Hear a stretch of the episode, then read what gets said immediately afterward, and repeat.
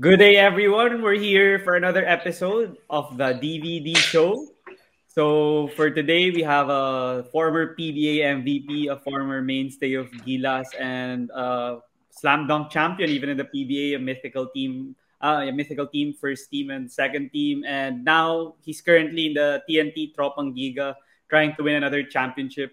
And I'll now welcome here to the DVD show, Kelly Williams. Thank you for joining me here at my podcast. Diego, I appreciate the invite, man. It's an honor. Yeah, I, I appreciate you accepting the invitation. And yeah, you mentioned before we recorded that you guys are back from the bubble and you know preparing well for this upcoming PBA conference as it resumes after the Omicron variant.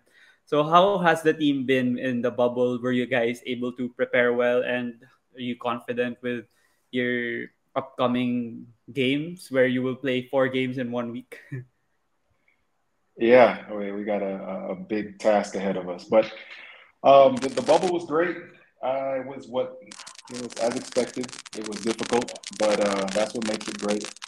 Uh, you know, we have a great group of guys, and I think that's what uh, really helps the process when you have a bunch of guys who are willing to do whatever it takes to uh, achieve our goals. So, uh, like I said, you know, there there are some days, two days, three days. Um, everybody is there, and we, we know what we have uh, in front of us. So, um, yeah, it, it's exciting to see what's going to happen in this next week or so. So yeah, you, you you mentioned that it's going to be tough that you guys are going to play for uh, four four games in um, one week, and you guys are primed to come back um, with a vengeance after losing two games. But then, how was the team fitting with Montalbo and Rosario coming back? And you guys are you guys have Aaron Fuller now. He only played one game with you guys. Yeah, um, it, it's definitely exciting having those guys back. You know, um, you know Troy and, and Kib were huge in the uh, all last conference and, and especially in the finals. So uh, to have those guys back is, is huge for us. You know, having Aaron there, uh, I mean, we, we know his his resume in the PBA, and yeah. Uh, he's a great play, he's a great player, but he's also a great uh, fit for us. Mm-hmm. Uh, so we're, we're, you know practicing has been well. practices have been well with him, really good, and you know the time away enabled us to uh, not only get some work in, but also bond with each other a bit. So, um, yeah, it's it's gonna be it's gonna be great. Uh, it takes a, a, bit of pressure off the rest of the guys, and uh, now I want to say it doesn't take it doesn't take pressure off because we know what we're expected to do and, and we're expected to, to, to play well. But uh, there's a bit of relief, I think, amongst everybody knowing that those guys are are there. So uh, I'm definitely looking forward to uh, starting up Friday and seeing how this goes. Yeah. And you mentioned Aaron's been great for you guys. And for a structured team like TNT, SMB, Magnolia, I think it's a great way for them to get an import who fits well into the system, not necessarily the one who can score 30 a game. So do you think Aaron fits that fits your system well? And he even in the Rain or Shine game, like he didn't score 25, 30 points, but then he had I think he had a double double. So that's really he could do as the scoring like he did with his other stints and the other teams. But then for you guys, do you think it's you, you have that import that has the attitude, you know, to put winning at the utmost, utmost priority? Yeah, I think with Aaron, it's it's, it's all about winning, and uh, that fits right into our our culture uh, as a team. Mm-hmm. And the the beauty with our team, and I and I think the beauty with our team is similar to a, a lot of the league now. You know, it's been about maybe 16 years I've been in this league, and every year it's gotten better, uh, talent wise, our, our, local talent. So, uh, more and more I'm seeing that it, the, the, the, import doesn't necessarily need to be a 40, 30, 40, 50, you know, score like mm-hmm. before. You know, the, the, the, local talents can hold their own. And, and for us, uh, for, for Talk 'N Text, we definitely have scores. So, uh, we don't necessarily need that from Aaron. And mm-hmm. I, I, think he, he knows he knows that now, especially with um, after the first game, but with all the practices now that we have together. Uh, he he knows what he needs, and and the good thing about it with a player like Aaron, he can give us twenty or thirty yeah. on, on, any given night, and if we need it, he's he's he's reliant enough to to give us that. So, um, but but the, I think the thing for us is as as the team as locals, we know that we have to we can't rely on on anyone but ourselves. Mm-hmm. And I think if we get in the mentality of thinking, well, our, our import will get us and, you know, we can take a game off, then we've already defeated ourselves. So, uh, like I said, Aaron's a great fit for us, uh, and, and he's capable of doing, you know, giving 20, 30, 40 in, on any given night. And, uh, and there go, there's going to be nights where we'll need that. You know, not everyone will be 100% all the time. And, um, and that works perfectly for us. Yeah, for sure. And you guys, you know, your goal is to really win the championship, and you are capable of that. And with that import, because McKenzie was injured, I think, when he was here. So with a healthy right. import, you guys are capable of doing that. And I believe Coach Chot could put you there, even if he has Gilas on the side. And yeah, since I already brought up the Gilas stint, what was the setup like in the bubble? Like, were the Gilas players also there? Were, were they training with you? on other on some time when were there times also when it was all TNT? How was it like for you guys? Um, the the the Gilas guys did come about midway uh, through the bubble, and uh, mm-hmm. we uh, from from that day forward we we trained we all trained together. Oh, um, it's it was a it was a di- excuse me it was a different setup. Obviously, uh, it, there was a lot of adjustments on both ends uh, especially for Coach Chot trying to find balance and kind of getting dropped into this uh, this situation. Yeah. So uh, it was it was different, but I, I think they did a good job. Uh, Coach Chot and the staff did a good job of balancing things and, and trying to get not only the uh, the, Talk 'N Text guys ready for this week, but also getting the Gilas guys um, uh, on board with what uh, Coach Chot wants uh, from them as well. So uh, by the end of the camp, I, we, we had a good a good pretty good flow um, with both with both sides, and hopefully it just it just works out and continues to to just get better from here. Yeah, for sure, and good thing the Gilas guys are uh, getting some reps with the PBA players. I mean, those guys haven't played with professionals. I mean, some of them like Dwight has and one in Japan, but like the the others they haven't been able to yet. So being able to play with you, with Troy, with Erram, with Castro, with Pogoy, you know, it's a great way well, for them. Yeah, definitely. I mean, th- those guys, those guys are are supremely talented. I mean, everybody yeah. has watched them play, and uh, you know, there were there were points where there there, there were times in practice they're kicking our ass. You know. Uh, just because you know they, they play well together. They know how to play. They play fast. They're young. Mm-hmm. Uh, so you know it's it's if they can, which they will eventually. Um, but the, the, the, quicker they adapt to to Chot's system and what he expects, and um, the, the rest of the guys who will be added to Gilas, if if they can all mesh together, uh, it's it's going to be pretty. Uh, it's going to look really good uh, for the Philippines. Yeah, and of course, the coach Chot news was surprising for everyone. I think even him, he mentioned in all his interviews that he only had like a few days to uh, talk about it with his family and accept it because it's really a honor to actually coach the national team. So I think even for you guys, you guys were shocked even when you were in the bubble. But then you, what did you feel when you, since Coach Chot's been with you almost your whole career in the PBA. Were you surprised? Were you happy? What were your feelings like when you received the news? Uh, well, the first thing I thought was, oh man, Chot's got so much more on his plate. Because uh, I, I, know how much he does uh, with basketball. I know how much he he does off the court with, with, with all the things that he does. So, you know, add to that the daunting task of, of, of guiding the Philippine, you know, team is is just a lot. So that's the first thing I thought. I was like, man, that's how I told him when when he, when we found out. I was like, you got so much on your plate.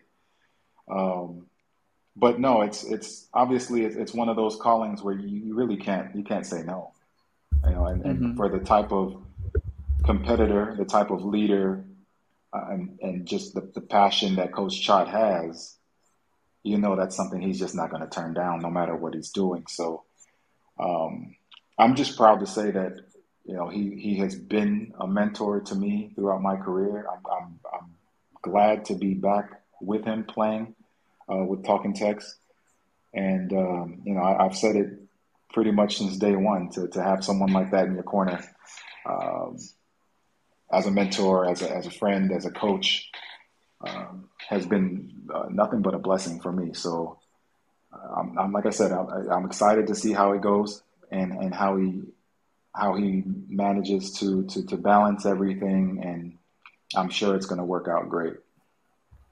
Yeah, for sure. And I hope uh, the young guys are able to grasp the system because like those players could flourish on the, in the dribble drive and even at the limited time. I think you you you you guys will be able to teach them the system. And and speaking of that, uh, as one of the more ex- experienced players on TNT, and for sure you were able to talk to these young players. Were, are you guiding them and grasping the system since they you know they need to kind of fast track it with less than a month when Coach Chot was appointed?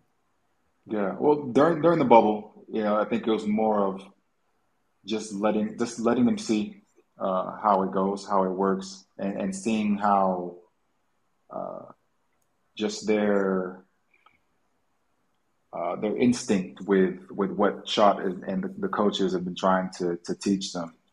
Uh, for me, I've, I've talked with a couple guys about you know certain positions, especially with with Big Ange, um, and, and just telling him what I think when when he catches it in certain places, but nothing Yeah. nothing big. Uh, Mhm. as we go, as as we move forward, uh, as much as I'm in, as I'm involved personally, I, I'll I'll just you know I speak what I see, and that's just who I am. If I see something, then I'll say something. Uh, but for now, I think it's just letting them get their feet wet in the system, uh, letting them get a taste of, of what Chot is looking for through our practices, and, and, and they've already picked up a lot of it really fast in the last Yeah. uh, several days. So um, if I see something, I'll say something. But for right now, I think uh, Coach Chot and the and the, the uh, coaching staff are doing a great job. Yeah, with the limited time, I think you know the coaching staff he brought with Coach Jong and Coach Nenad and Coach Josh. I think it's great that you'll, they'll be able to help and you know aid in uh, guiding these young guys and absorbing the system. But then Coach Chot would also mention that he get only numerous players from TNT as to not mess with like the program. And when Coach Tab started it with the young guys like Dwight and Ange. But then for you, do you are you still willing to play? I mean, there's no roster yet. I don't know if there's like inkling or like hints that they give away already to you guys on the possible players who will be on the Gilas team. So how about you? Are you ready for the opportunity once again? I think being ready and being willing are two separate things for me right now. But um, again, you know, with with my experiences in, in the national team, it, it's it's been nothing but amazing. So, you know, at 40 years old, if I get the call, that is, you know, that'd be ridiculous to me. But that's also one of those things you can't you can't turn down, right? So, um, if if for some reason uh, Chot and the the coaching staff find me to be useful at from in any capacity as a player for them, then you know I'm open to it. But uh, like I said, I, I think they have more than enough to, to do what they're you know trying to do at least in this first leg uh, to to prepare them for the, the things in the future. So um, to answer your question, yeah. Uh, I'm always open. That's something you can't you can't say no to that. So Yeah. um, but like I said, they, they they have more than enough to to to supplement for whatever they're trying to do, uh, which is just grow and, and think long term. Okay, yeah. So that's great. I mean, we're all looking forward to the four games of Gilas, whether you're playing or not. I mean, we're against Korea again, and I saw a quote at the night, like the night long when before we recorded, that they're one of their players wants to beat us so bad because they lost with Coach Tab and the in Clark. So it's gonna be an Mhm. exciting four games for us to tune into. But then in the next uh, segment of the interview, um, I want to ask about your upbringing and childhood. Like you didn't grow up here in the Philippines. You grew up, I think, in Michigan and Detroit. And. I wanted to ask if basketball was your first love, or were you uh, trying out various things, uh, maybe other sports or maybe arts, maybe I don't know what are the other activities you do in Detroit before maybe you fall, fell in love with basketball. Yeah. Um, my first love was my mom, but as far as uh, as far as sports go, it definitely was basketball from day one. Mm-hmm. Uh, you know, I grew up watching the Detroit Pistons, the Bad Boys, mm-hmm. and I'm I'm forever a Pistons fan, regardless of how terrible they've done over the years. Yeah. Uh, but I, I, was one of those kids that tried a little of everything. Mm-hmm. So I, I was into the arts. I was into music. I was into all different types of sports: soccer, volleyball, uh, baseball, softball. Uh, I played a little football but once the first time I got hit, I was I was done with that. So um, it's a true story. Uh, I, but but yeah, I'm, I'm and then now I'm just I'm, I'm, the same kind of I have that same kid inside me that just wants to do uh, try a lot of different things, and it's a gift and a curse because it's hard for me to to narrow things down to one specific thing. But basketball has always been the the common denominator throughout my life. I've been playing basketball on a team every year of my life since I was nine. So that's about 31 years of just all basketball. So, uh, and and the, the thing about the thing with basketball for me early on, I, I never really was a, a great player, a good player. I just really loved the game and eventually I learned how to just stick with it over the years. Uh, the, the thing that drew me into basketball, aside from just the sport and want, wanting to see the ball actually go in the hoop, it was the the bonding, the bonds. I really mm-hmm. uh, latched on to my uh, coaches, to a lot of my coaches, because uh, I grew up without a father. So basketball became that that supplement for me. And if I had a good rapport or a good relationship with the coach, uh, nine times out of ten, I just I enjoyed playing whether we were winning or losing. So that that was the that's the the backstory for basketball for me. And eventually, I learned to build my skills and get better. Um, I'm still not great at anything, but I think my my career has been defined by my staying power and and I'm saying this is coming from a person that's retired or tried to retire twice now. uh, but for some reason, I always find my way back uh, to the mm-hmm. sport, uh, whether it's after an injury or health issues, mm-hmm. Uh, you know, off the court stuff. I always find my way back. So I, I like to define my career by that, by whether it's resiliency or whatever you want to call it. Uh, mental toughness. I don't know, but I just didn't stop, and I think that's what uh, that's really what defines me as a player and as a person. Yeah, I think that's the Filipino in you. I mean, we're known to be resilient, even when you were in the U.S. You possess some characteristics of a Philip in the Filipino in you. But then I wanted to ask you about the coaches. Like you mentioned, that they have a massive impact on you, especially if you have a close relationship with them. So at a young age, who were these coaches and what what what aspect of what aspect of their personality or their characteristics stuck to you until now that you're already at 40? I'm sorry, I missed that last question. Oh yeah, no worries. Uh, I just wanted to ask, like you mentioned that the coaches they have they have a strong bond with you, and you get motivated to play with have, when you have a close relationship with them.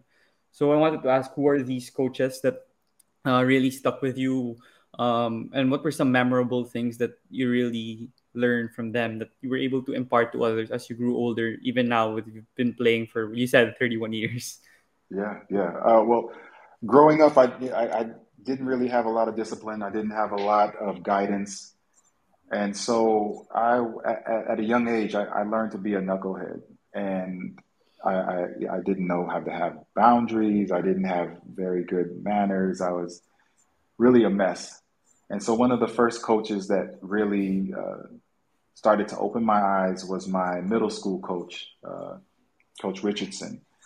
And it, it was, he had us doing, we had to do a fundraiser. There's one story. We had to do a fundraiser to uh, raise money for our jerseys that year. And he had us selling candy bars. So we had to go mm-hmm. around and sell candy bars or whatever. And so what I ended up doing was I sold a few of them and then I ate the rest of them. and and I didn't give the money back. So yeah. I basically had free candy bars and free money. That's what it looked like to me. And when I went to try to explain it to him, it it just came out as dribble. But out of the kindness of his heart, uh, you know, he he just he, he didn't scold me, he didn't you know reprimand me, he didn't kick me off the team. He just sat me down and talked to me like this is this is how this thing works. And that was really some of the I mean, that's when the discipline like started to it started to like rewire in my mind. Like, oh, you you don't do this kind of thing in life. You know, you got to think about other people and this and that. Uh, so he was he was a, a big part of, of that. Uh, may rest in peace. My high school coach Benny White was a, a, a big factor. Uh, I looked at him as a father figure, um, and he was the type who he didn't pull any punches. He told me things straight up. He talked to me about off the court stuff and dealing with girls and you know, taking care of my body and respecting my mom and all sorts of things that you I think the typical coach doesn't really do. It's usually all basketball, you practice, yeah. you go home and that's it. Yeah. And he was really hands on with with with with me and helping me to uh in in the start of becoming a man. Him and and, and coach Duran Walker, Speedy Walker, who was another he was my AAU coach in Detroit. Mm-hmm and they both similar styles. Um, told it like it is, and, a lot of their teaching stuck with me up until now.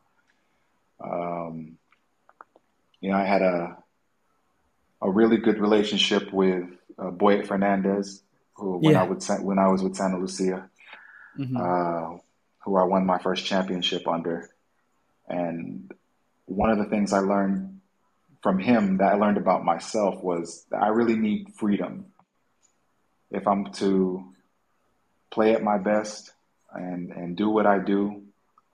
Uh, I need to know that the coach trusts me and uh, and also gives me freedom to to do what I do, and that's what he did. You know, obviously he guided me and you know told me what he wanted from me through the offense or defense or whatever, but he really just gave me space to not only do what I do, but to be myself. And uh, it was a safe space. So, you know, when I think about my career overall, those are my best actual playing years. Yeah. Uh, because of because of that, because of what Coach Boyet allowed me to do, and and how I saw myself uh, from those years on. Um, and then obviously with with, with Coach Chot, uh, yeah.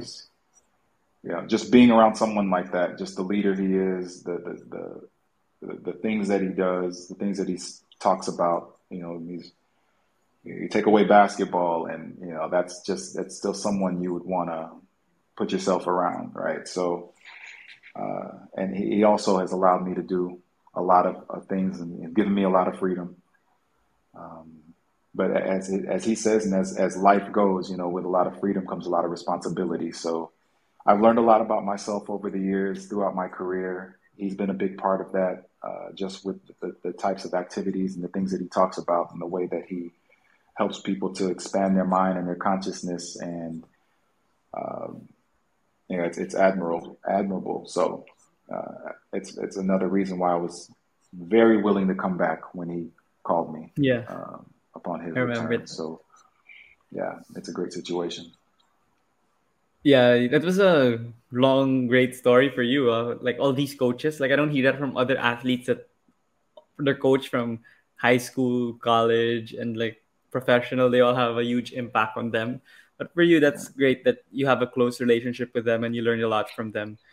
But then in in Michigan and Detroit, when when you were playing there, when was the moment you knew that you you were able to uh, showcase your skills at a level like the NCAA Division One? Was it like when you were young, or was it close to your end of your high school tenure already? How was the process like for you? I think if you fall in love with basketball as a kid, it's it's pretty much everybody's dream to play in the NBA, right? Mm-hmm. Um, I was not that good at any point, and you know, I, I didn't take high school. I didn't take basketball serious until my third year of high school, and that's the first year that I actually finished a whole season uh, the season before that, the year before that, I quit the team midway. Uh, the year before that, my freshman year, I got kicked off the team midway because I didn't have the grades. Oh. And I, I just I didn't apply myself in school. I just like I said, I was I was knucklehead and young. But um, when I started getting letters from teams, uh, NCAA teams uh, that were uh, interested in me, that's when I started looking at it a little more serious. Um, mm-hmm. And by my senior year, I, I, before even the season started, I'd signed with um, Oakland University, who I ended up going with. But yeah, it, it didn't really even cross my mind that I would go to college until I started getting letters. So it's about maybe junior, senior year. Yeah. Yeah. Yeah, is it wasn't that tough for you? And that Detroit is far from Oakland, and you were moving and studying there for your whole college life. It wasn't hard for me. Oakland was only about is only about twenty or twenty five minutes from where I grew up. And the funny thing about that is, even though it was really not that far of a drive, I probably went home about four times in the four and a half years that I was there. Oh, um, okay just because of just how that's how I was. I just wanted to get out of the house. I wanted to get away. I wanted to be, you know, independent. I didn't want anyone mm-hmm. telling me what to do. Mm-hmm. So um, it was part of my, I don't know, maybe this rebellion, maybe it's just wanting, really wanting freedom. Yeah. But yeah, it was, it wasn't a, the, the difficult part though was once I got to college and was actually on my own, that's when I started realizing, oh, there's a lot of things that I have unresolved.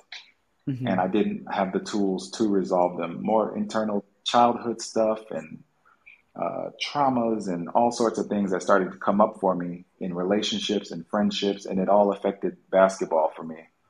Mm-hmm. Uh, so the whole overall experience, when I look back, on the one end, I'm grateful because I was able to play against some of the best that you know we've we've seen over the years, and guys that went to the NBA. Uh, from a basketball standpoint, it was great, but at the same time, it was a terrible experience. And in the in in the moment, I want. I thought after my last game, collegiate game, I was done with basketball altogether. Mm-hmm. That's how difficult it was for me. Um, but that's you know when I look back, it was also very telling of the things that I needed to work on, and that's why if, if you follow me on Instagram or or you know we're connected on Facebook, I'm always posting about uh, mindfulness or traumas or dealing with different uh, different things because those are the things that I've had to work on on in the last several years of my life and it, the, my whole purpose of using my platform is to want to help someone else if if I can. So um, that's where all of that comes from for me.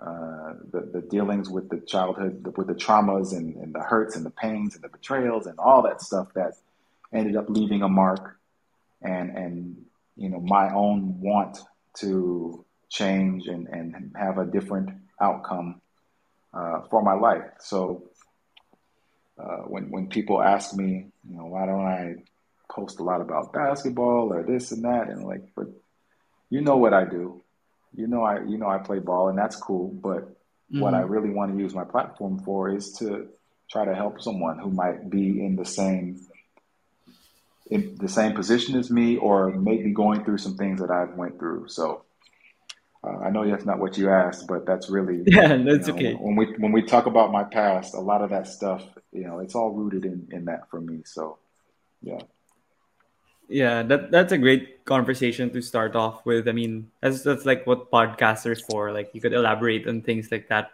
compared to like usual interviews you have for PBA or Gilas or whatever. But then I wanted to ask about um when did you have that switch that you wanted to have that con- constant mindset of helping others and maturing and not being a knucklehead anymore? Was it during your college tenure when you were already independent and you were realizing stuff on your own and reflecting on your life? yeah, I think that's when it really started. You know, when life really started hitting me uh, in the face. You know, went through like a bad breakup, and you know, basketball wasn't going well. Mm-hmm. And I was seeing my patterns uh, with with my friends, not taking care of my body, uh, not taking care of myself, and I realized, like, man, if I don't do this, no one else is going to do it, and I'm just going to end up. There's no way, no no telling where I'll end up. So um, I didn't really get have an awakening until really like the end of my. I had already finished playing basketball. I still had one more semester of school left, Yeah. And it was near graduation where things started to shift. You know, I had friends taking me to Bible studies, and you know, I had all sorts of questions, and you know that that part of my spiritual journey had started, um, which led me to come out. Well, led continued as I came out here initially, and what a lot of people knew about me those first, let's say, seven, eight years was I, I was very vocal about being a Christian, and that was Mm-hmm. uh, in that in that time of my life. It, it was huge. It was a huge part of of my growth as a man, uh, my spiritual journey, um, and and as life went on, that it shifted for me. So. Um, not seeing myself as a Christian, but seeing myself as a spiritual person who's on a journey and, and, and believing in God, but just from a different uh, standpoint Mm-hmm. um, for the last several years. And and it all the, the whole progression really just it just comes from going within myself and and facing the things that I was afraid to face in high school, in college, and even you know the first several years of being out here, um, and, and taking time to dissect, even when it doesn't feel good, even when I may want to cry, I may want you know scream or angry, whatever is going on, and, and it took a lot of time. It took a lot of patience with myself, and it, it is still taking a lot of of of self love and a lot of compassion, a lot of forgiveness for myself and for others. Um, and I think it's just an ongoing journey. But the start of it definitely uh, was taking my spiritual journey serious. And I, I say I, I encourage that for anyone uh, who who might be dealing with stuff, or whether it be traumas or hurts and pains from a relationship, uh, to seek the spiritual end. Go within and speak the spirit, uh, seeks the spiritual side of yourself. And that I'm, I'm not saying that from any specific spiritual background. Whatever you want to believe, if it helps you be, grow and, and, and become a better person, then by all means.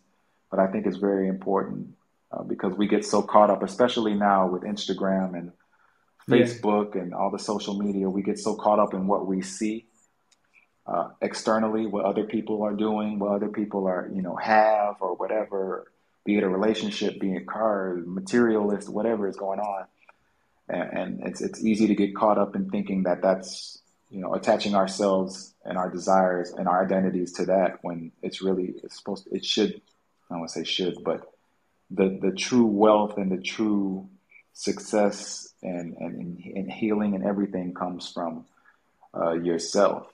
So, um, and like I said, it's a continuing journey. It's an everyday intention, intentional, conscious effort to just grow and, and be better as much as I can every day. So, yeah, Yeah, that I agree with that. And yeah, the spiritual aspect sometimes you could take it for granted, but then when you actually feel like it's advantages and benefits to you and you know you, you feel like what it's really meant to be um you you will know you will realize that it's important in the life of a person. Like it's not only yeah, mental physical and everything it's also spiritual. So that's great to hear from you as a person to share it to the audience and to me and people uh tuning into this podcast but then how about the resiliency part of it was it you mentioned like your coaches and the people that um convinced you to try the Bible study? Were there other people that you saw as an inspiration in terms of resiliency and because of that mindset is kind of difficult to possess like when you maybe when people experience the stuff that you went through maybe they'd already be depressed or they'd be sad long term like they won't have that mindset to bounce back or come back with a stronger mindset. So for you how was that process like? Yeah I I believe it's important to look for real examples in your life of people who are resilient and to really think about it. Think about people's journeys and what they've been through to get to where they are. And when i when i say real examples for me um, my mom mm-hmm. and my sister and my brother are my big three in in resiliency and and knowing the things that my mom had to go through. Imagine she, you know, losing a husband when she has three small kids to to feed and bring up by herself in a country that's not her home. Mm-hmm. You know, to see my sister, a, a mother of six, a single wow. mother of six, yeah, and seeing her work a full time job while getting her college degree, while starting a business and succeeding in it and keeping her kids fed and clothed and, and, and actually parenting them, having relationships with them. You know, my brother, who's two years older than me, who's autistic. And so I always felt like the bigger brother. To see him do the things that, that he's done, he's had he's had jobs, he drives, he's independent. You know, he does all these things to to to see things from his world and do the things that he's done. I felt like, and I feel like, I have no excuse to sit down and feel sorry for myself when you know life is life. When things go bad you know i went through a divorce my kids haven't lived with me in the for the past six years. You know, uh, having all these excuses, there are no excuses for me. And so when I, when I talk about real examples, that's what I mean. So I think that's step one. To if you're in a, a tough place, because you can easily say, "Hey, there's somebody." There's kids in Africa who aren't eating, or there's mm-hmm. people here who don't have money. Yeah, that's easy to say, but it's I have no connection to that. And that's just the honest truth. And I think that's what most people will say. Like, yeah, there's somebody in a worse off situation, but I don't know them. Mm-hmm. But I'm pretty sure you know some people who have gone through some things, and uh, they can be part of that that that that journey of having understanding, putting things in perspective. And so I'm to the point now where I've been at the point now where it's I, I just leave no excuses for myself. And when things happen, now my mentality is well, what can I learn about myself? What's being triggered in myself? How can I change the situation? What can I control? And if there's things that I can't control, then I'll focus on the things that I can control. And a, a lot of it usually is just my own self and my response and my mentality and my perspective. Um, because life's not going to let up. And if we leave ourselves space to have excuses for why we're not getting to where we want to be, then we lose. And I don't think anyone wants to lose, but a lot of times we feel stuck. And the reality is, if we just control the things that we can control and take our minds off of the things that we can't, we'll be in a much better better position to move forward. Yeah, and that's great with your family. You mentioned that you guys uh, were going through a lot, but then you you know you still uh, loved each other well and didn't like um leave each other. But then how how did you guys have that con- constant mindset of having each other's backs? Like even if they were going through all these, uh, you guys were still uh yeah like tight knit and you were with your you learned a lot from your mom and your siblings despite everything that you mentioned a while ago and even you personally all the things that you encountered individually I, I'll be honest with you, Diego. I wouldn't. I wouldn't say we were tight knit. mm-hmm. You know, a lot of my perse- perspective on the things that my family went through came when I was already an adult. So I looked back and gained perspective on it. Um, in the midst of it, I had no idea what was really happening. Um, all I knew as a kid, you know, having watching my father pass and seeing my mom, I didn't know she was struggling. I just mm-hmm. knew she wasn't in the house because she was working all the time. That's all I knew. yeah I knew that I wanted her there and I couldn't have her. And so a lot of my a lot of my childhood traumas came from those types of things, abandonment, uh, you know, feeling inadequate and, and invalidated uh, from not having my parents with me. You know, things that my sister went through. I, you know, we spoke about it. You know, she went through her divorce. You know, she's had to raise her kids on her own and had to go through her struggles. She was homeless for a while early on. Like these are things that I, I just gained perspective on later on because I had to stop myself and think like, you know, I, these are tangible difficulties that people that I love went through, and so mm-hmm. I made it my power. Uh, but through it all, we you know we weren't we weren't always the closest. It wasn't until I became an adult where I'm, I'm realizing now how important family is. But you know, I still have a piece of me who envies those families who you know they grew up tight or uh, together and has the, both of the parents and they are secure. You know, there's a bit of me that's like, oh man, I wish I had that. But it wasn't like that for me. That wasn't my story, and that's okay. Uh, but it takes work. It takes time. It takes consistent and conscious, intentional effort and work to to get to a point where you can put things in their proper perspective. And I think the earlier you can do it, the better off you are. Um, so that's just been my the, the, the case for me. You know, we weren't always close, but now that for myself I understand it, it's it's become more of a of, of a priority to to be in touch with my family, especially my mom and my sister, and uh, can, and and I'll continue to you know keep them as my my peg for resilience. yeah that's great that you were you're able to get a better relationship with them now that you're an adult and you learn a lot from them and i'm pretty sure they learn a lot from you as well but then since you know you in the basketball realm of things like you're already a veteran and you, you have gone through a lot whether in off, off the court or on the court. So how about for instance when these young players go go to you for advice or help especially now with social media and people could just message you or something what's your approach in like uh, giving them advice? Like yeah you mentioned that communication is very instrumental and uh, listening also from the perspective of other people. So yeah how do you do it? Especially you that yeah and your social media also you post a lot of inspirational things Yeah, um, I do most of my communicating through that, through posting things that I feel and just hoping somebody feels it. I, I get questions from guys, whether you know, guys, just people in general, um, or you know, someone saying like, "Oh, I, I resonate with this post because dot dot dot." I really try not to give too much advice because I don't.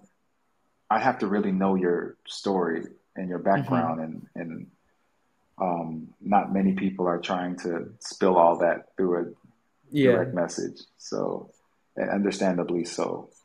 But you know, if if someone asks me about how I went through something, I'm very transparent about it. So I've I've had a lot of guys ask me and women ask me about you know how it was to go through a divorce, or ask me how is it to not have your kids living with you because they're going through it, or they're going through a breakup, or going through this and that. So more more often than not, I, I, I share just my story and how I have dealt with things. Now, if you want to take that and and you know use whatever strategies or mentality that I have towards it, then by all means. But uh, my my number one uh, advice is really to kind of stop and take a step back and and and really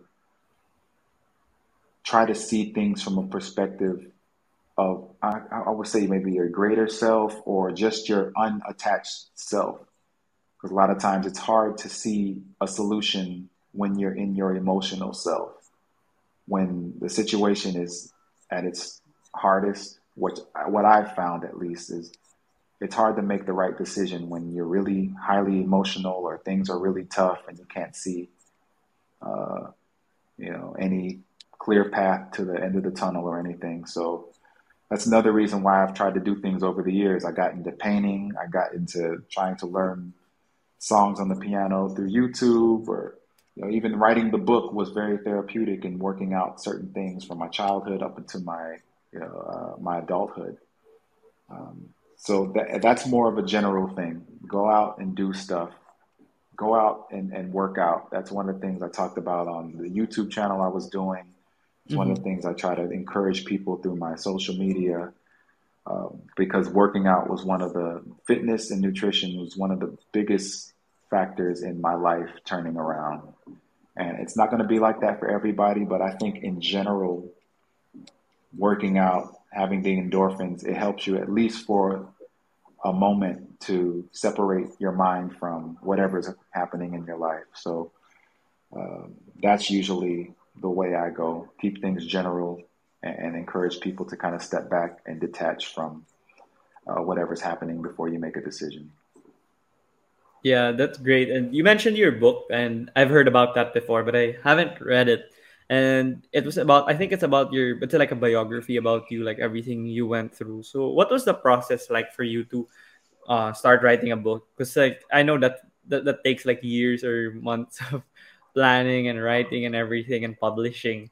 So what was it like and what could you like share about it like a recap or a summary about it on like why you actually did it and what people like a nugget people could get from it?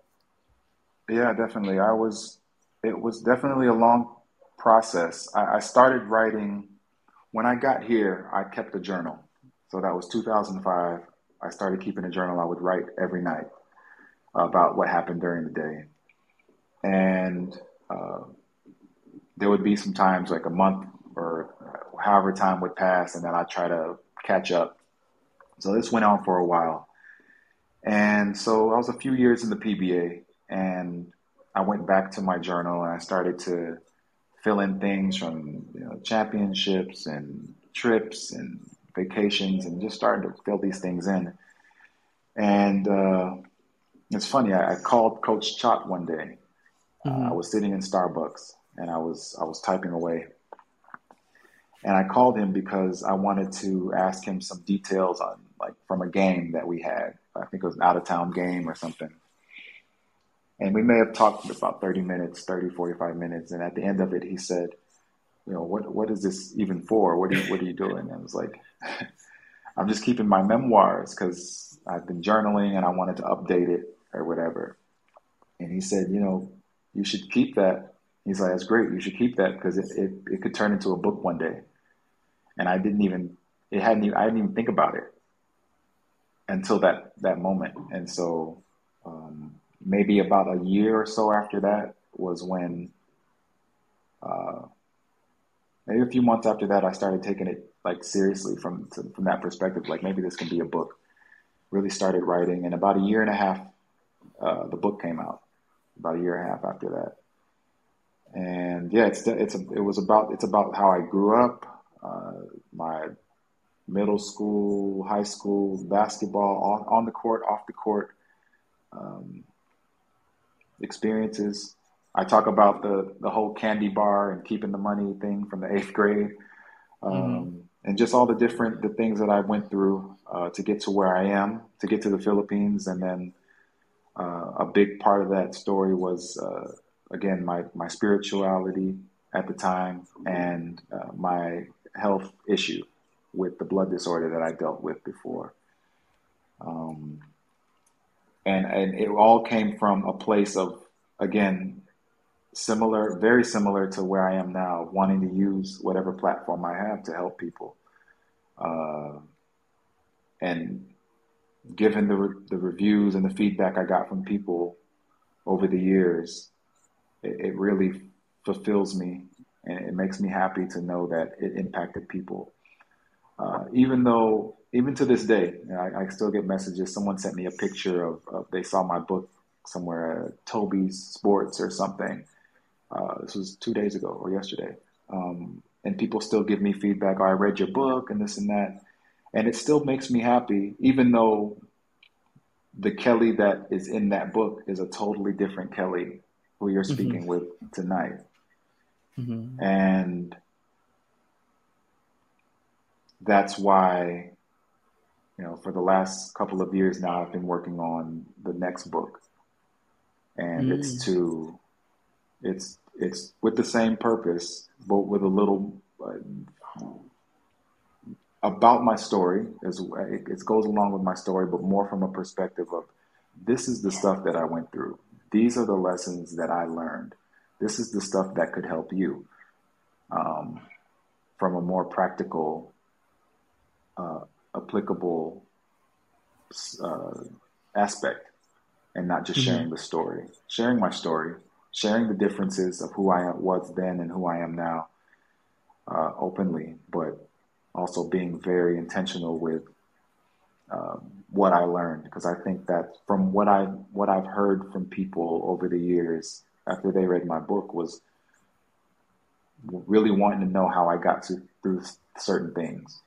Yeah. So now with with all the changes in my life, doing you know with, whether it's meditation or mindfulness or my, my mentality on resiliency or dealing with you know eh, resiliency with dealing with different uh, situations with life. Like I said, the divorce, not having kids, not having the kids here, you know, heartbreak and traumas, all that stuff it's all in there. And I really want to try to drive home the point that you know it's everything that we're looking for is in us right now. And we just need to activate it. The healing that we want is in us now. The, our healed self is there. We just need to activate it. And if I can be a, a part of that and share whatever I know to help in some little, uh, in some little way for anyone, you know, I, I've I feel like I did my job. Yeah, and how about for others that wanna like you know learn more about you? How where can they like buy the book and like what is it called? Is it do they still sell it now since it's been out since before?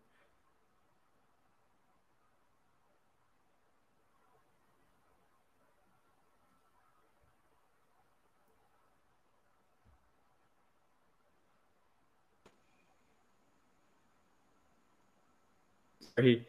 I lost you for a second. Sorry. Others who want yeah. to. That's the last thing I heard. Oh, what if people want to buy your book? And what is it called and where can they purchase it? Well, apparently there are some copies at Toby Sports at Shangri-La EDSA that I oh, no, okay. didn't know about. But I actually took it off the market. I took it off the shelf maybe five years ago. Mm-hmm. Um, and because I was just ashamed. I was ashamed that people were reading a version of me that wasn't who I was anymore. I wasn't. Uh, I felt guilty because I was selling that version of myself. Mm-hmm. Um, but now it's just I, I, look at it. It's it's part of me. It's part of my journey, and who I was then is is part and parcel of who I've and part and parcel of the reason why I, I'm who I am today. So now I, it, it, it's it's it's a powerful part of my journey, and, and I'll be putting the book back out officially um, within the next year or so. But it's called Rising Higher. That's that was my first book, um, and uh, yeah, like I, I think it's in some some people have been finding copies. I think there are someone like Lazada or Shopee I'm not getting paid for them, but if it helps you, go find a copy. Um, but the next book uh, I'll, I'll, I'll be posting about it once everything is solidified and and and, and you know uh, ready to go. Uh, I'm still in, in, talks and trying to find a prop the proper uh, publishing house um, mm. to to to to uh, take on the project. But um, again, it's it's. I think this one is going to be uh, very. I hope it to be very powerful, and. Mm-hmm um, encapsulate everything that I've been trying to do, not only with myself, but uh, with with people who have followed me over the years, and um, and anyone who might come across it.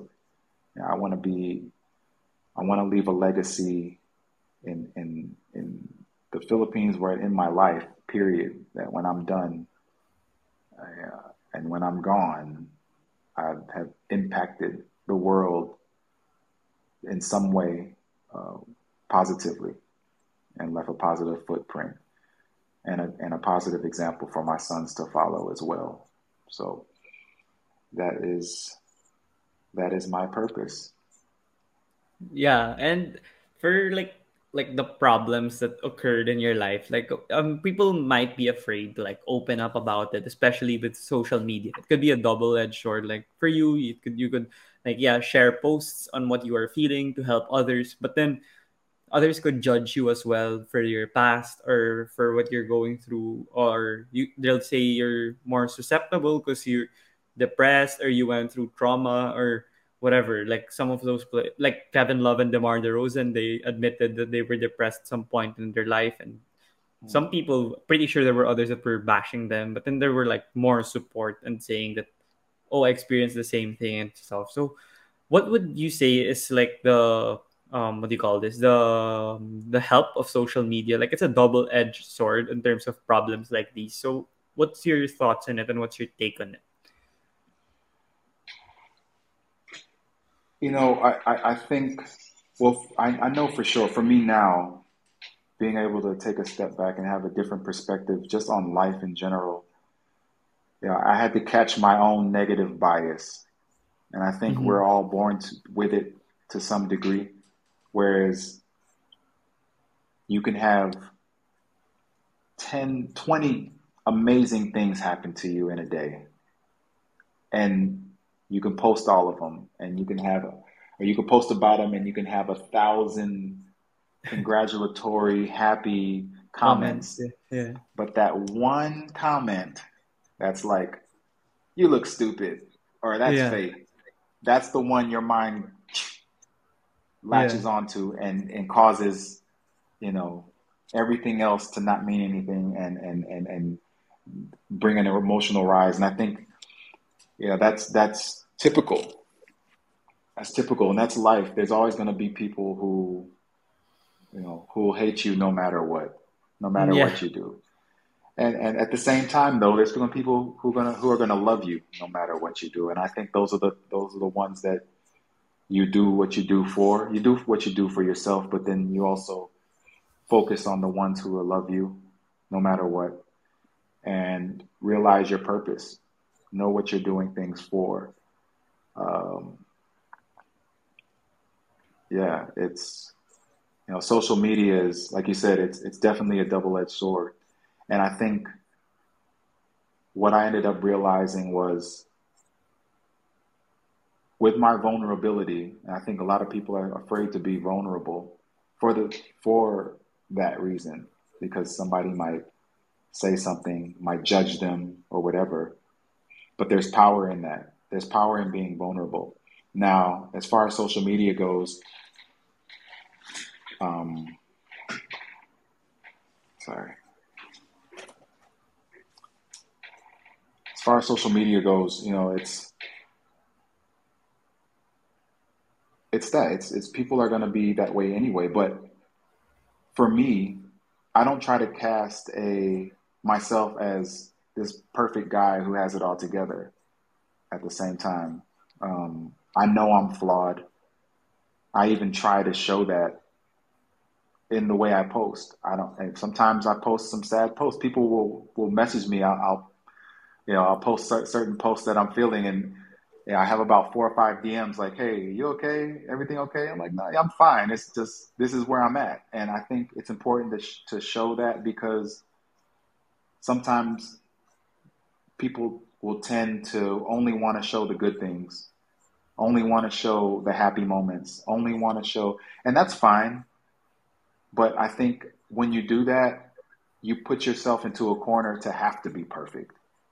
You put yourself in a in a position where you can't show, you can't be vulnerable. You can't show the real side. And the real side is, and the real, the truth of the matter is, we all have a degree of sadness at some at somewhere some point some level. We all have a degree of hurt at some point someday some level. And that's human. That's just that's just called human. That's just called life. And the ones who judge that are the ones who are also, you know, afraid to be vulnerable, who are afraid to show what seems like weakness, who are afraid to show that they have bad days. So I encourage people to not even care about that. Yeah, if that's how you feel. Sure. Maybe like maybe maybe not post everything like be on Facebook and have like this long thing about how, you know, your cat bit up your shoes. I don't know how are you feeling going through a breakup, but it's it's. I, well, my point is, it's it's okay. It's okay to not be perfect because no one is. It's okay to be vulnerable because that's that actually takes true strength to allow yourself to be open and show the real. I don't think there's enough people who show themselves as real.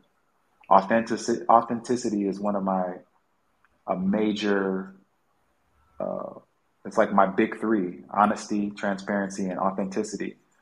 And you know, there's not enough authentic people, or there there are authentic people, but they're afraid to express it.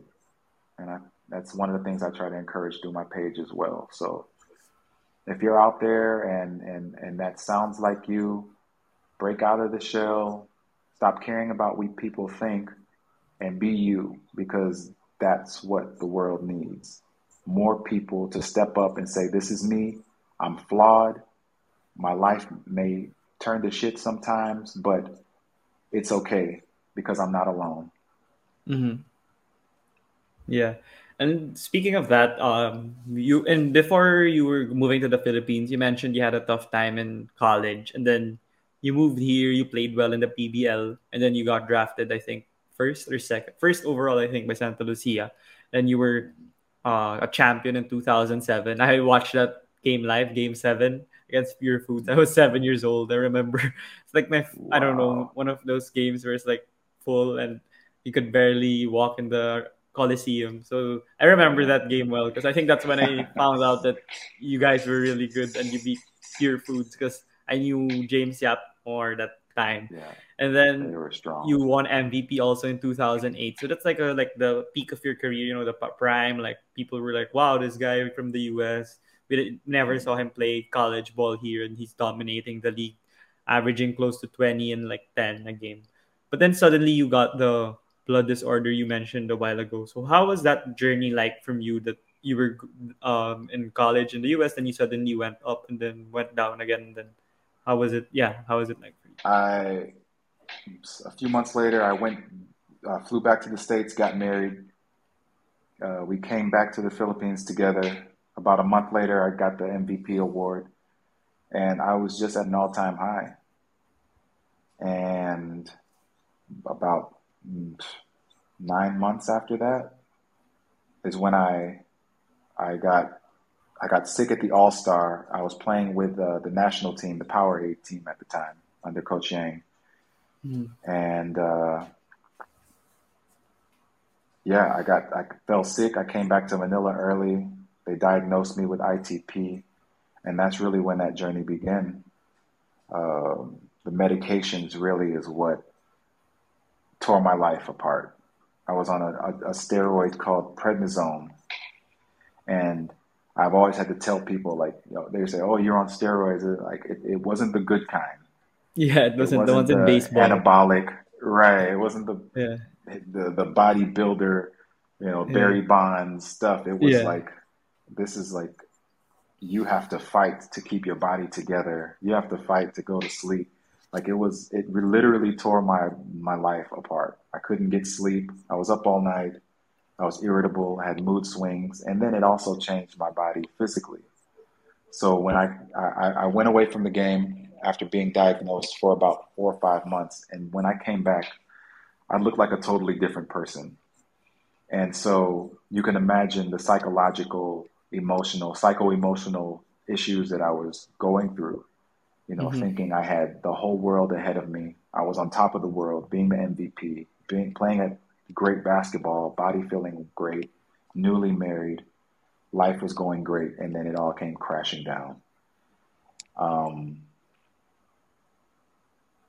and and and to top it off, you know, finally getting cleared to play, fighting to get back on the court after several doctors said I needed to stop playing.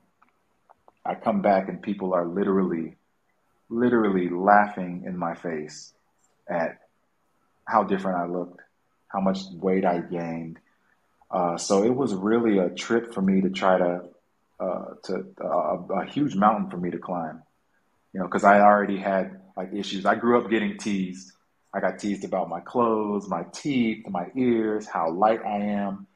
You know, so I had traumas from that, and so to have people, you know, as a grown man, you know, be to be laughed at, it, it triggered those things. So I had all sorts of things floating around that I just was dealing with that no one could help me with my my now ex-wife, my wife at the time, you know, she had she was struggling to see her new husband go through these things and see his career crash and his life pretty much crash. She she didn't know how to help me, and so going through these things for years, trying to find ways to stay above water, to stay on to stay in surface, stay in lead.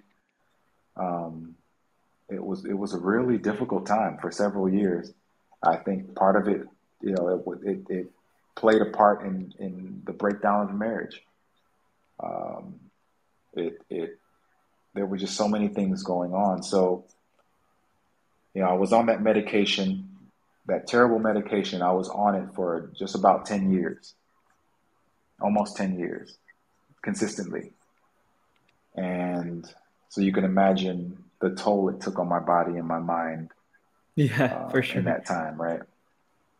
So, yeah, I, I, but you know, I did whatever I had to do. I, like I said, the the the, the big thing that became a, almost a savior as a savior for me was uh, focusing on my fitness and nutrition. That was the the thing. The thing for me was there are so many things in my life right now right now that are out of control.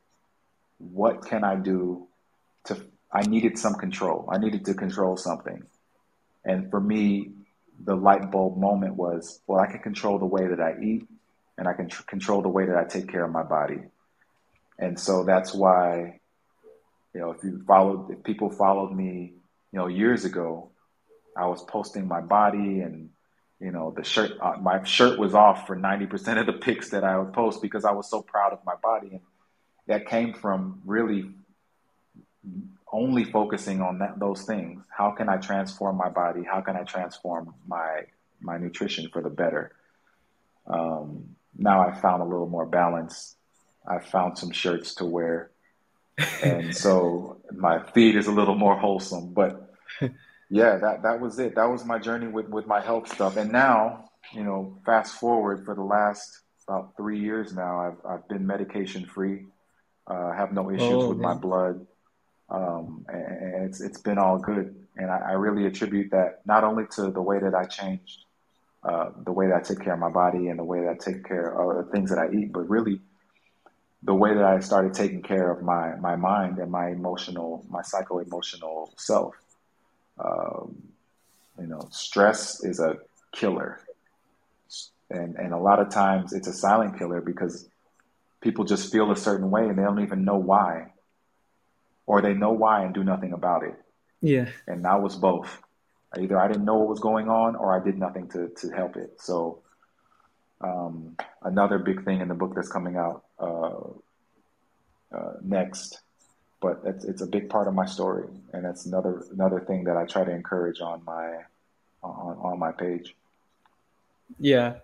how many years were you out from the league or like because I remember you were out for a pretty long time and then maybe yeah you said you were struggling and people were uh, teasing you or uh, mm. maybe bullying you in a way um, through your frame. But then what what year was that when you felt like you could come back uh, not like your old self, but you'd like slam dunk every possession. Then you know, be a reliable player, and for and then you got traded to TNT. What year was that, and how did you get thrust into the system eventually of TNT?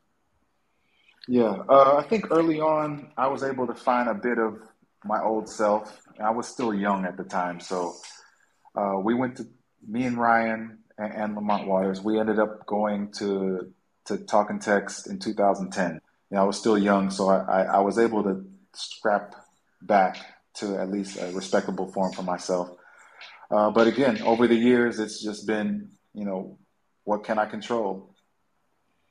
You know, I can't control coaches' decisions. You know, over the years after Chot, we went through several coaches, um, uh, some that decided not to play me, some that decided to play me in positions that I wasn't comfortable in.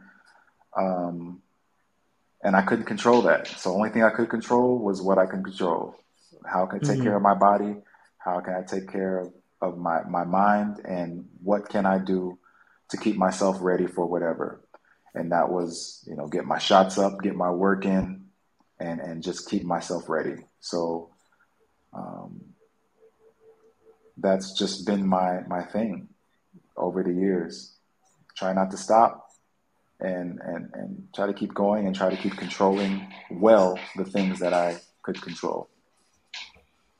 Yeah. Uh, another aspect of your career that I'm curious about, like uh, players like Dwight Howard, like they were a superstar when they were their prime, and then they adjusted to like a role player, being a role player, and still he won his championship with the Lakers in the bubble. So players like that.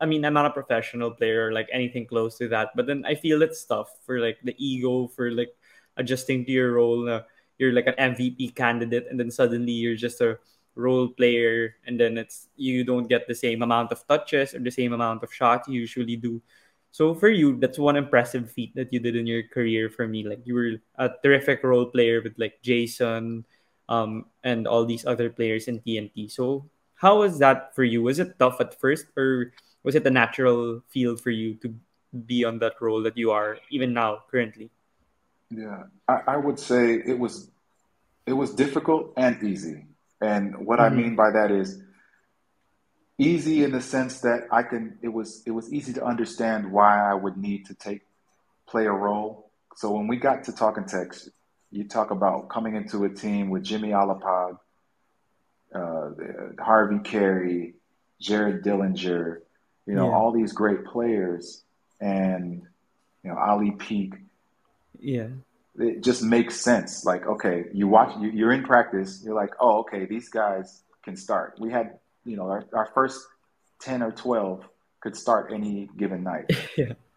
And so, exactly. So you know, it was, it was, it wasn't hard to gain perspective on it. Now, my natural instinct, what had become my instinct, uh, because of my first, you know, few years in the league was to touch the ball, was to feel involved. And there were times, especially more so after Chot. So after we went our, our championship runs, you know, after after Coach Chot, you know, then I started feeling like I was relegated to a position that I really shouldn't have been in. That's how I felt. Mm. Yeah. Um, and we didn't have the same personnel. And so I felt like my role should have changed and I should have mm-hmm. been getting more shots, should have been getting more touches, should have been more uh, involved. Uh, but again, you know, you can't change, you can't control that as a player. Um, and if you complain about it too much, now you, then you're a diva or you're an asshole. Yeah. So you have to find ways to adapt, and that, and I've I've had to, and sometimes kicking and screaming, but uh, for the most part, it's just like, all right, accept what it is respect your authority as best you can and, and, and do whatever you got to do. So um, there's still times, even even the last conference, you know, as great as our team has played, and, and there are times where I felt like we go up and down. You know, we have three or four offensive possessions. And I don't touch the ball. That old like instinct is like, I need to touch this ball. Somebody Yeah. needs to give me this ball. So, Yeah. but that's that's again that like you said, that's the ego. And Yeah. one of the things I've learned in the last couple of years is like that you can't trust your ego. yeah. And so anytime I feel like I'm led with that, I got to put myself in check. So there's a lot of times over the years I had to like sit back and be like, hey, come on, man. Like go back to controlling what you can control and leave that other stuff for whatever. Like recognize the ego, but don't be led by it.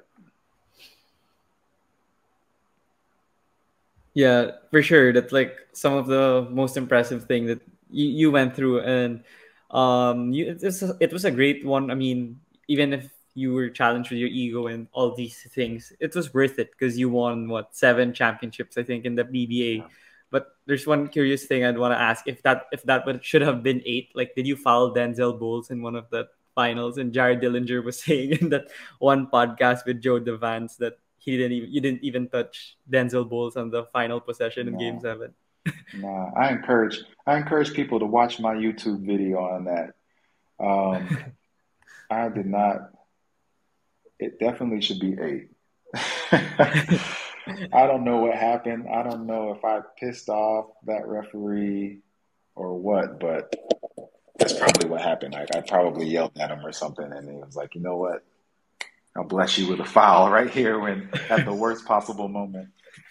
But no, that, I actually tried to. If you if you really look at the replay, I, I tried to get out of his way Yeah, yeah, I because he was all he was already out of control. He had his head down. It was he was just in a bad position, and uh, I just tried to let him go, let him trip on himself, throw it up, and then let Ali get the rebound or something. And Game over. they they they blew the whistle. I could not. I still can't believe it to this day. yeah. When I, when I search your name on YouTube, it's one of the videos that appear like controversial Game Seven foul. The Kelly phantom foul. The phantom foul. That's what I call it. Yeah, Jared was saying it, and I kept laughing when I was listening to it, and I was doing things, and like it was playing, and then I remembered it because sometimes I forget about it. It was like 2012, I think, or 2013, so hmm that was a long time ago, and one of the Yeah. Craziest finals I've watched. So it's it's a it's a uh, yeah. Sorry, go ahead. Yeah, no, I mean, yeah, I, I, you know, I, I, I talk about that. People have asked me that over the years, and you know, I'll plainly say I didn't foul them, but you know, you got to give it to that team, you know, uh, to, to, to Pure Foods, or you know, at, at the time where, you know, given given whether it was a foul or not, Denzel went in and he knocked down some huge free throws. He hit some Yeah. huge shots. James hit some big shots. So, you know, if we didn't have ourselves in that, we shouldn't have been in that position in the first place. But they were a great team. So, you know, as much as I want to cry about there being no foul, those guys played amazing. So, uh, obviously, you want to win, but that's sometimes how it goes.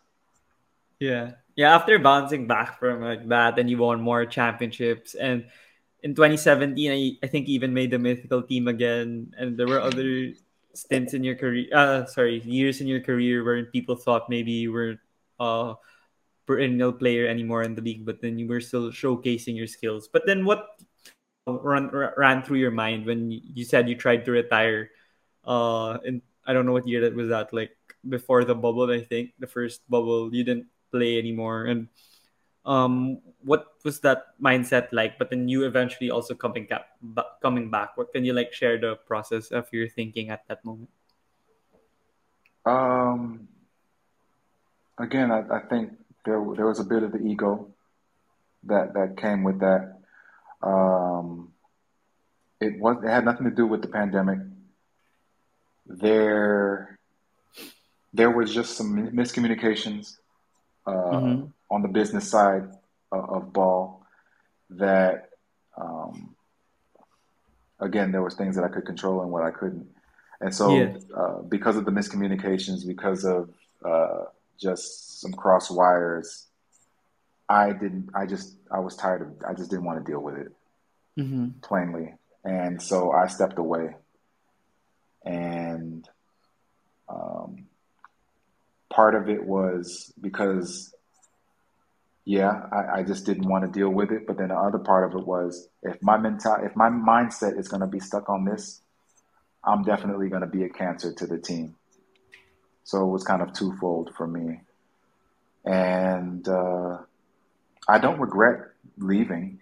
I I only regret leaving my guys because I watched mm-hmm. The rest of the season. They did great during the, the you know the eliminations, but then when in crunch time in the finals against Ginebra, I felt like I could have been a a, a, a big part, a big help uh, for them, especially with guys going out like Ray Ray and, and yeah. Jason was injured. And, yeah, um, for sure. You know, but so I, I felt bad about that because those are the guys that I had been going to war with, and I felt like I left them high and dry. Mm-hmm. Um, but you know, after a few months, you know, obviously reflecting on myself and, and the things I could have done better, uh, it allowed me to be open to the idea of going back. I had some people call me asking me if I was going to come back, if I was taking offers, people from other leagues as well. Oh, okay. Yeah. And so I just I wasn't certain yet, but I was open to it. Yeah. But once once I heard Ryan texted me from when he was in California saying that Chot was back. Once once I found out that was the case, I knew for sure I was I was I was intrigued. and when when when Chot messaged asking me if I was ready to come back, that's when I, I already knew. I already knew. Yeah, and I think he really wanted you on the roster because they lacked big men. Just only like Troy yeah. Rosario and Poy Erram and you signed you signed Dave Marcelo and Glenn Khobuntin, but then they weren't there yet. then I think he needed you and like in an all Filipino conference, like when you guys won the championship. Imagine if you weren't there, like the lack of big man that that the team would have. That's why maybe he really wanted you on the squad, especially for that last championship run in Bacolod, or Pampanga. But then one last aspect I would want to raise in your career is at 40 years old, you're still a very, terrific role player and still flourishing in the league. And there are a lot of athletes, world class athletes like Tom Brady, LeBron, Cristiano Ronaldo, Roger Federer. Like they're already old and for the sport for for athletes like already old, but they're still succeeding at the high level. So how would you say that you would predicate your success to? What would you predicate your success to? And uh, playing years in the league, like even Reynel Hugnatan and Asi Taulava and Rafi Reavis, like players like that, you guys have been playing for so long. Mark Caguioa also, and you're still able to be there. But before, like if you're close to 40, you'd retire already. Like Jordan retired, Magic, Larry, all those players. But now you guys are able to play longer. Yeah. Oh well, you talk about Asi, Rafi, and and and Ray and and Mark. Those guys are like that's to me that's next level. They're they're, they're the ones I'm looking up to. Um, as far as longevity is, is and I, I, feel like LA Tenorio is going to be the same way. Yeah, um, he hasn't missed a game.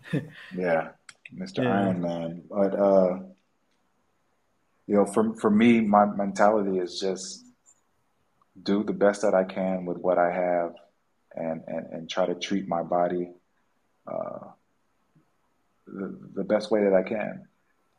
Um, and, and that's really it, whether it's how I'm eating, how I'm working out, trying to stay active. Um, I'm going to be like this whether I'm playing basketball or not. Right? Mm-hmm. I'm, I'm going to be active. I'm going to be doing stuff. I want to be able to, you know, I, I want to be able to play my sons one on one and dunk on them. You know, uh, yeah.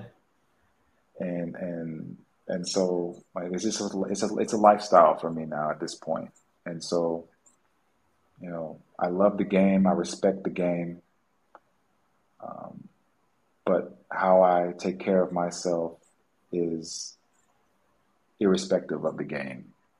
Mm-hmm. it just happens to be that I'm, I'm playing and my career benefits from it. That's kind of my mentality. Mm-hmm. um, i think if i i've always felt if i get to a point where I'm doing something for a check, I'm, I'm done. Mm-hmm. And I, I can proudly say that my career, at no point in my career did I feel like I need to get a contract because I want money. Mm-hmm. My, my, why I play because I love the game. I respect the game, and this is what I have. This is what I was built to do. This is what God gave me, and Mm-hmm. so I'm trying to maximize it the best way I can. So, yeah, I don't know if I'll play till I'm 48, like Asi. I told him to. I told Asi to go for 50 and try to break uh, uh, Jaworski's record. Risky. Yeah. Yeah, but uh, I don't know. We'll see. But that that's next level. And you know, guys like Mark Rafi, you know, he's in the finals and he's still he's producing and he's effective. You know, Ray has been playing remarkable. He's like what forty Yeah. threes, like that. Yeah. Um, and Mark can still go. You know, if, if if he was out, you know, when he's out there, he performs. And so those guys are my pegs. And uh, if I can follow, if I can follow them, and, and say at the end of my career that I, I was still effective, how those guys are, and and efficient, then yeah, I'll, be, I'll be happy. That'd be cool. Yeah. My suggestion is you should do what uh, J- Julius Erving does, Dr. J. Like he said in a podcast that he tries to dunk on his birthday every year. Then he stopped at like 63 or 65 years old. So since you're one of like what are you're a two-time dunk champ and you want to dunk on your son, maybe you could do it every year on your birthday and see if you still Yeah. got the hop. Until what age you can do it. Just to keep just to keep it up. Yeah, no, uh, yeah, I started doing that. I, I did it this year, so let's see if uh, maybe I'll make it a yearly thing. I don't celebrate Yeah, my that- birthday really, so that'll be my Yeah. celebration. yeah, that'll, that'll be fun for sure for you. Like it's an accomplishment if you do it, especially For when you're not playing anymore. You're gonna miss the game Yeah. more when you do that. At- Exactly. even at 55, for example, or something. So that that'll be fun for sure. and for the last part of the interview, these are like standard questions I ask my interviewees, and one of it is you mentioned your, your platform as athletes. It's very massive, and you could amplify your voice and you know have these your followers learn from you. And in the bubble in 2020 NBA bubble, players were more vocal about the social and political issues in the U.S. And athletes here locally, they, they were they're starting to be more vocal now, especially with the elections coming up. But like before, it was pretty less compared to now. And we're improving already, learning from other countries. But then, in your opinion, do you think that athletes could uh, should be or uh, must be like vocal, or is that okay for them to be vocal and use their platform as a way to uh, share their knowledge on the social and political issues, or even educate people, or e- even uh, v- uh, show their opinion or perspective on it? What are your thoughts on that? Yeah, I definitely do. I think if Mhm. if you're passionate about something, you're knowledgeable about something, and that you your opinion could help enlighten someone or inspire someone, I think by all means. I think the problem nowadays though is people get caught up on hype and popularity and think that because of because of their popularity, because of something that it should be used a certain way. Like it should be, you know, almost used to manipulate people or something. Where I, I, I just say, if you're passionate, if you're passionate about politics, you're passionate about a, a, a current event, then speak up. Um, and and if, especially if it's from a place of uplifting or um, educating the ignorant. Um, I think that that needs to be because like, again, like for me, I'm I'm no psychologist, I'm no therapist, I'm no medical professional by any means. I'm just a person that was messed up and found ways and are and still finding ways to heal. And so I share that from it, and it's from a, a real place. It's from an authentic place. It's from a passionate place. It's from a a, a place of love and wanting to help. So regardless of whatever it is, I, I think it's important for people who are who do have platforms, whether big or small, to use that for the improvement, evolution of of people, of con- the country, or however wide your platform goes. Yeah, that's for sure. And for the next question, this is just a fun question. If you had an din- you have an opportunity to have dinner with five people, dead or alive, who would you invite to that dinner?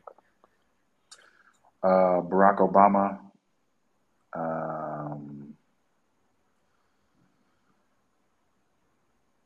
Probably LeBron James,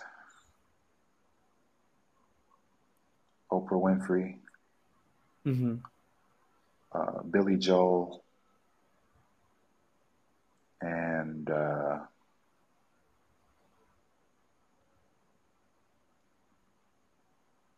Martin Luther King. Yeah, that's an intriguing list. It's, you're gonna learn a lot from them if that actually happens. You know, like if you know those people are have a lot of experiences and uh, a lot of experiences to share with you, and for sure the lessons you learn are more from the other things you share here on the podcast. So for the final question, um, I ask all my guests to go on the podcast through social media also, like you like what I did with you, and I wanted to ask on who who could you suggest that I should invite here on the DVD show to talk about their career also or has a great journey who would be willing to share it here on the pod. Like it doesn't need to be only basketball, but then you could also talk about basketball or any other sport. Yeah. Um.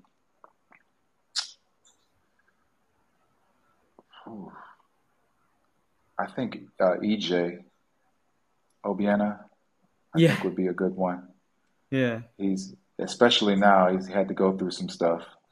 Um, Yeah. he went through an injury. I, I sat. I, I spoke with him once before. Uh, this was years ago, maybe Yeah. 2017, I think. He was coming back from an injury, and, and so we sat down. We talked for a while. I kind of shared my story with him, and uh, you know, so he, he obviously came back from his injury. Been doing amazing. He's representing the country, and then having to go through that whole situation with uh, Pathka, whatever. Um, Patafa. Yeah. yeah, so you know, I think he would have a a, a, a great story to tell, especially from sure, where he yeah. came from to now. Um, there are a lot of there are a lot of guys.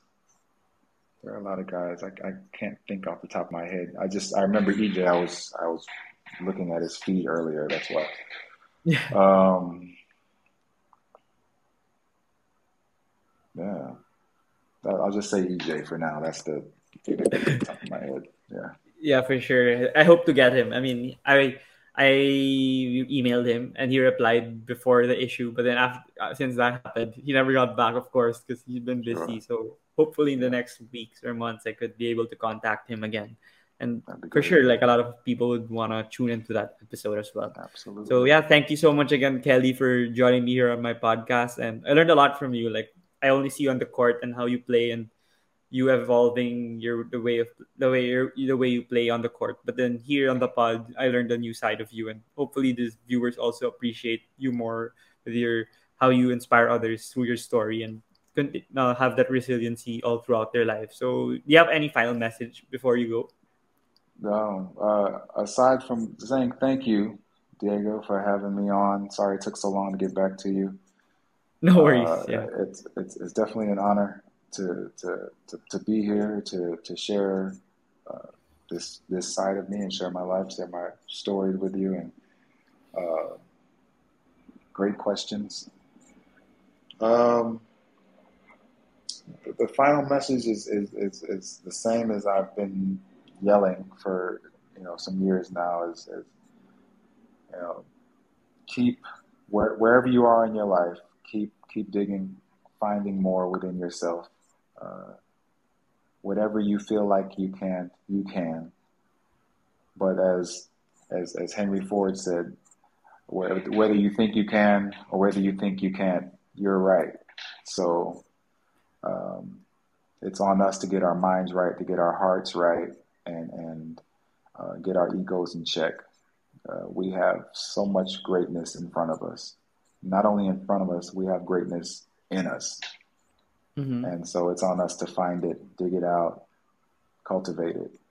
And yeah, life Yeah. would be great. Yeah. Yeah, thank you so much again, Kelly. And before you go, is it okay if we take a picture? Yeah, absolutely. Okay, I'll take it from here. One, two, three.